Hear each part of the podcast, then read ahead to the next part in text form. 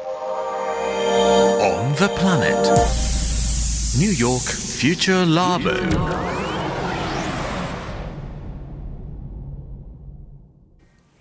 綿谷エリナのオンザプラネット。この時間はニューヨークフューチャーラボミレニアル Z 世代研究所です。Hi, I'm Shan Shan. Hi, I'm Hikaru. Hi, I'm Ikwa. Hi, I'm Mary. Hey, I'm Kenju. I'm Noe, and welcome to New York Future Lab 2022. 今夜もニューヨーク在住のジャーナリストでミレニアル世代と Z 世代評論家、シェリーめぐみさんと電話がつながっています。シェリーさん、エリーさん、こんばんは。こんばんは。さあ、エリーさん、はい。皆さん、ロシアのウクライナ侵攻が気になって仕方がない方多いと思いますが、はい昨日はね、アメリカが本格的な侵攻が始まったと判断したことで、ニューヨーク株価が急落してね、うん、逆に原油価格は急上昇ですよ。うん、うん。もうね、アメリカ、今すごいインフレなんですけど、はい。これで物価がさらに上がるんじゃないかとっていうのでもうなんかみんな結構ドキドキピリピリって感じですね。ねえ本当に私も、まあ、ドイツのニュースを結構気にして見ているんですけども毎日毎日、プーチンバイデン プーチンバイデンっていうどちらかの名前がどかもしくは両方の名前がね出てくるニュース速報がいっぱい入ってきて ドキドキドキドキってしてます。ねまあねでもあの戦争にはねもう絶対反対なんですよ。うんだけどこういうふうにね地球が激動している今っていうのは、まあ、もしかするとより良い世界を作るうん人類の変化進進化のチャンスかもしれないなって気もまあふっとしたりしますね。うんでも戦争には絶対反対ですよ。もちろん、はいもうそれはね本当に起こってほしくないことなので。はあって、ねドキドキしながら日々をねまあ迎えていますがはい、2月はテックマンスということでそうですね。うんまあ、テクノロジーの世界も激動しているということでね、うん。今一番ホットな NFT からメタバースまで、えー最新のテクノロジーと Z 世代というのがテーマなんですけど今週はメタバースの後半です、はい。えーメタバースね、えーコンピュータネットワークの中に構築された仮想空間やその中で、まあ、売られるサービスのことなんですが、インターネットの未来の形とも言われてるんですね。はい。で先週はとにかくもうフェイスブックがメタバースに関わってるのがもうどうしても嫌だと、ね。うん。そういう Z 世代の声、えー正義感が強いんですね社会正義がうん敏感なこの世そ代が、うですね。ね。もうマーク・ザッカーバーグ嫌いが。強ね烈すごいというのが。なんか顕著ですよね。うん。ね。まあ、それがね分かったわけなんですが。じゃあフェイスブックでなければいいのかとメタバースは、ねおーえーどんな期待や不安を持っているのかを今週は聞いていきたいと思います。はい。はい、まずシャンシャンから。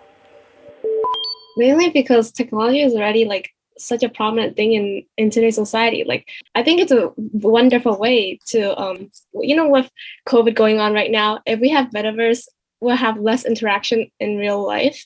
So then that would definitely reduce the cases. メタバース素晴らしいと思うわ。インターネット社会にとってテクノロジーの進化は常に必要だから。例えば今世界でコロナがすごいけれど、メタバースがあればそこでコミュニケーションができて、実際に会わなくていいから感染が下がるとか。When I first heard about it, I liked it because of all the technology and all the stuff that you can do, all the possibilities. But the metaverse becomes its own country in a way because you have your own currency in it, you have your own businesses, own different stuff you can do. It essentially becomes its own country. 初めてメタバースを知った時はいいと思ったよ。そのテクノロジーは素晴らしいと思った。でも考えてみて。メタバースはそのものが一つの国のようになる。なぜなら独自の通貨を持って、その中で仕事をしたり、あらゆることをするようになったら、それはもう一つの国と同じでしょ？Who's gonna be the top of this country? It's Mark Zuckerberg. All these people, it just becomes like a monarchy. They have all the total power and control. It brings a lot of good stuff, but I think the negative is worse than the positives. ポジティブなこともたくさんあるけど、ネガティブの方が多い気がする。 I'd rather have all those cool experiences and kind of be unaware that they have total control over you. 僕はむしろそんな風にコントロールされていることを知らないまま、素晴らしいテクノロジーによる素敵な体験がしたいけどね。 うーんまあねマーク・ザッカーバーグに限らずそういう権威的な存在に対してすごくまあ懐疑的だということなのまあかな。懐疑的ですね。そうですね。で、あのデータでもね、若者の8割が Facebook の参入に不安と答えてるんですね。うん。もうそういうデータがあるんです。9割がメタバースの管理は一人一人の人とかね、一つの企業ではなくて、うんブロックチェーンでやってほしいと。そういう声もあるわけですよまあ、う嘘がつけないというか、そうう、んそうですね。やっぱもうみんなでかあのけなんなんていうの？あのもう監視してなきゃいけないと。うんねでその声は若ければ若いほど、まあ、上がっていくということなんですね。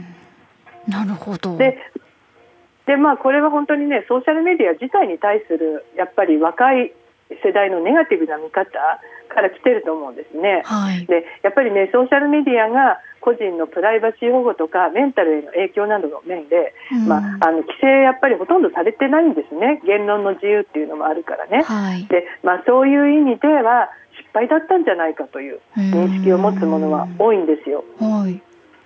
で、まあ、その過ちをメタバースでは繰り返さないようにということで、まあ、業界の、ね、有力者が非営利団体を作って、うんまあ、メタバースをとにかくあの管理していくためにねあの一緒にやりましょうっていう、まあ、そういう、えー呼びかけはしていますうね。ん。そうなんですね。ねで、まあ、あのそういう中でじゃあ他のメンバーの意見も聞いてみましょうか。うんね聞きなる気になるね、メアリー、ミクは光の順です。はい。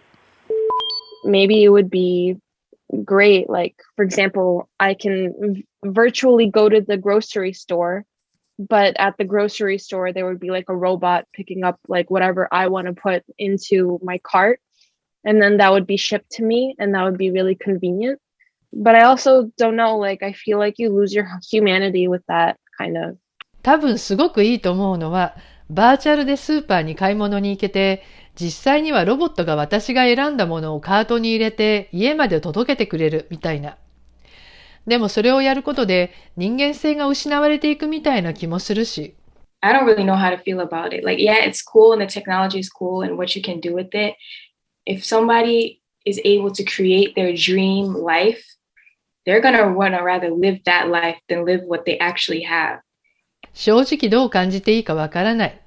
確かにメタバースはかっこいいテクノロジーだし、そこで様々なことができるのも魅力。